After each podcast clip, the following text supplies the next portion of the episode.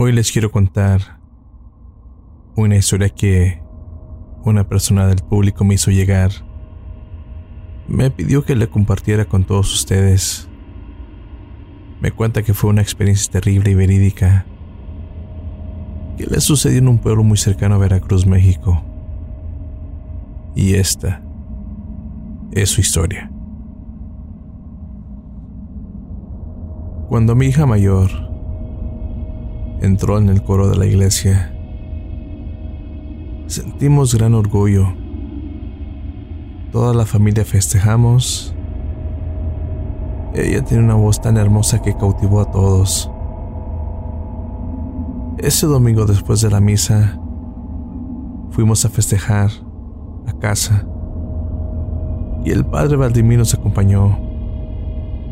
Él era el párroco de nuestra comunidad y llevaba más de 25 años sirviendo al Señor. Todos estábamos muy felices y el padre dedicó unas palabras y una bendición antes de la comida. Cuando echó agua bendita por la casa, mi hijo menor, Lucas, se retiró al jardín con cara de desaprobación, lo cual no me extrañó pues desde muy pequeño nos llevaba la contraria en nuestras creencias, aunque sí me molestó un poco que saliera de esa manera frente a todos los familiares e invitados. Somos una familia de tradición católica y lo he dicho a Lucas que nuestras creencias no le dañan a nada ni a nadie. Solo le pedíamos que fuese un poco más educado, aunque en otras ocasiones ya se había comportado así. En esta ocasión, noté que el padre Valdimir lo veía con desapruebo. Así que salí por el jardín y le dije, ¿qué pasa contigo? ¿Por qué saliste así? Él volteó como un poco fastidiado. Padre, sabes que no comparto tus creencias. Yo no quise decirle nada en el momento. Sabía que discutir, si creer o no creer, iba a ser peor en el momento. Así que por educación a los demás, me quedé callado a que sería comenzar una discusión sobre respeto y cómo las diferentes religiones no respetan a las demás personas. Así que solo lo abracé diciéndole, si tú no quieres creer, está bien, solo escucha. Volteó con esa cara de no querer discutir. Está bien, papá. Entremos. Al entrar, el padre roció agua bendita y una gota cayó en el brazo de mi hijo. Él gritó y se cubrió su brazo con la mano. Al revisarlo, se había hecho en su piel una marca pequeña, como un pequeño número. Era como número 6. El padre se persinó y dijo, Ave María Purísima, esto es una marca demoníaca el mal entrado a su casa. Lucas se aló bruscamente. Marca demoníaca. Qué estupidez. Los demonios son seres del mito. Y el padre le respondió, Muchacho insolente, no deberías hablar de lo que no conoces. Lucas le dirigió una mirada llena de sarcasmo. Esas son tonterías que ni usted cree. Solo quiere sacar dinero de la cuenta de mis padres. No le basta con la limosna que le dan por lástima. Para que usted pueda vivir como parásito. El padre le dio una bofetada. Tu lengua está envenenada por el poder de Satanás. Padre nuestro que estás en el cielo. En ese momento Lucas se desmayó.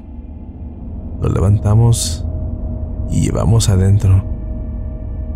El padre siguió rezando. Sacó un rosario entre su sotana, lo puso sobre la marca que le dejara el agua bendita en su brazo, la cual desapareció al igual que como llegó. Todos nos sorprendimos con el milagro. Agradecimos al Padre por liberar a Lucas del ser maligno. El Padre se despidió y nos dijo que dejáramos descansar a Lucas. Pasaron un par de horas cuando Lucas despertó. Padre, ¿qué me pasó? Lo abracé con fuerza y le dije, nada Lucas, ya estás bien, ya pasó todo. Después de ese día, Lucas cambió su actitud.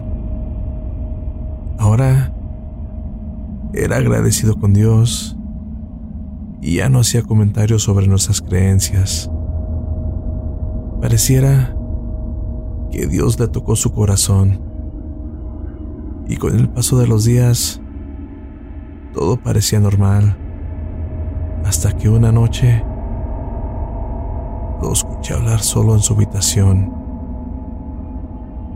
Ya te dije que no lo haré, no insistas. Pero también escuchaba cómo se contestaba solo, forzando su voz en un tono grave y chillido. Vamos, hazlo. Ellos ya confían en ti. ¿O qué? ¿Prefieres que lo haga yo? Y se ponía a reír en una forma burlesca. Me resultaba aterradora la forma en cómo se reía. Entré de súbito a su habitación y le grité, Lucas, ¿con quién hablas? No había nadie con él. Se levantó muy sonriente y me dice, con nadie papá, solo estás alucinando. Salió de su habitación y no le di importancia. Días después, solo Dios sabe el horror que sufrí encontramos al gato de mi vecina en el jardín. Estaba degollado, crucificado. No tenía cabeza. Sobre una manta blanca, donde habían dibujado un pentagrama en forma de estrella, como si estuvieran invocando a alguien o algo. Enseguida, llamé a la policía Investigaron el suceso por días y mi hija, Ana, estaba aterrada. ¿Quién pudo haber hecho algo así, papá? ¿Qué mente tan enferma sería capaz de hacer algo así? Le preguntaba al crucifijo que estaba en la sala. Yo la abracé mientras orábamos los dos.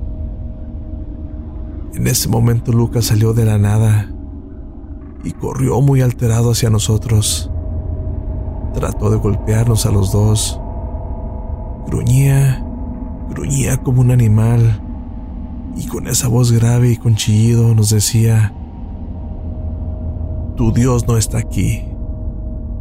Tu Dios no puede ayudarte. Tu Dios no puede salvarte. Entre mi hija y yo logramos someterlo, pero su fuerza era mucho mayor que lo habitual. Mi esposa entró y logramos contenerlo entre los dos. Lucas se desmayó. Enseguida llamamos a la ambulancia. La policía nos estuvo interrogando sobre lo ocurrido en la casa. Después de relatar todo, Lucas fue canalizado con un psicólogo que no encontró nada extraño, por lo cual lo enviaron con un psiquiatra. Le hicieron estudios pero no determinaron nada, ningún daño neural, ni enfermedad física o psicológica. Así que solo le recetaron unos calmantes y regresamos a casa. Durante meses, todo pareció normal. Lucas tomaba sus medicamentos. Mi hija Ana seguía con sus actividades normales. Seguía cantando en el coro de la iglesia. Volvíamos a ser una familia perfecta. Hasta que una noche, que Ana gritaba desde su habitación, Auxilio, suéltame, me vas a hacer daño. Auxilio, papá, ayúdame por favor. Mi esposa y yo salimos corriendo hacia la habitación de Ana. La puerta estaba trancada. No podíamos abrir. Mi desesperación aumentaba, pues escuchaban golpes y ruidos como de pelea. Escuché esa misma voz aguda y chillosa que Lucas fingía. Cuando al fin logré derribar la puerta, la escena que vimos me aterró. Era Lucas sobre Ana, desgarrándole la ropa, tratando de violarla. Yo lo sometí mientras mi esposa trataba de calmar a Ana. Ella estaba histérica. Como pude, tomé a Lucas y lo pude encerrar en su habitación. Lo de manos y pies. Al siguiente día, decidimos llamar al padre Valdimir. explicamos todo por teléfono. Nos pidió que preparáramos todo para un exorcismo. Al llegar el padre, lo llevamos a la habitación de Lucas. Al entrar se sentía un frío espectral. Lucas tenía los ojos en blanco y hablaba como un lenguaje extraño. Nadie lo entendía. Era como un tipo latín. El padre Valdemir abrió su Biblia y comenzó a rezar mientras lanzaba agua bendita sobre Lucas y decía, en el nombre del Padre, del Hijo y del Espíritu Santo, Padre nuestro que estás en el cielo. Pero Lucas reaccionaba de una forma muy rara. Se retorcía y gruñía de una forma muy grotesca. Escupió sangre sobre el padre Valdimir y le dice, Dios no está aquí, sacerdote. La habitación se sacudió, los muebles volaron. El padre Valdimir nos pidió que lo dejáramos a solas con Lucas. Salgan todos. Es un demonio muy poderoso. Debo enfrentarlo solo. Todos salimos de la habitación pero no pude evitar la curiosidad y al cerrar la puerta yo veía por la cerradura. Veía todo lo que estaba pasando en el cuarto de Lucas con el padre Valdimir. Bien hecho, demonio, dijo el padre. Ahora deja el cuerpo de este joven para que yo lo pueda poseer. En ese momento, una sombra salió del cuerpo de Lucas y esa voz aguda y chillante decía, Tómalo, maestro. Toda su energía ahora te pertenece. Ya es solo un recipiente vacío. Mientras el padre Valdemir, una energía poderosa abandonaba su cuerpo y al momento el padre cayó al piso sin vida. La sombra le decía al demonio, ese viejo ya no me era útil. Ahora tendré un cuerpo joven para poder rebelarme contra la humanidad. Esa energía cubrió a Lucas, entrando en él. Y precisamente en ese momento, yo abrí la puerta gritando, No, maldito, no poseerás a mi hijo. Salté sobre Lucas, tratando de estrangularlo. Yo solamente le decía, Perdóname, Lucas. Perdóname, hijo. Lucas se reía de una forma endemoniada. Humano ignorante. Tu superstición sobre dioses y demonios nos ha permitido invadir tu mundo. Ahora tengo un cuerpo joven, mientras tú solo tienes una historia de mente. Nadie te creerá nada de lo que digas. En ese momento, mi esposa me sujetó por la espalda y me quitó de encima de Lucas mientras él lloraba y tosía. ¿Por qué, papá? ¿Por qué querías matarme? Ya para ese entonces, Ana le había llamado a la policía y cuando llegó, Lucas les contó que yo intenté matarlo me esposaron, me arrestaron y mi esposa y mi hija les decía a la policía todo lo que había pasado. Pero la policía no les creyó. Cuando me subieron a la patrulla, Lucas me veía desde la ventana de su cuarto. Quedaba a la calle y yo veía cómo se reía de una forma burlesca. Yo estaba en shock porque yo vi todo lo que sucedió y realmente sabía que mi familia estaba en peligro.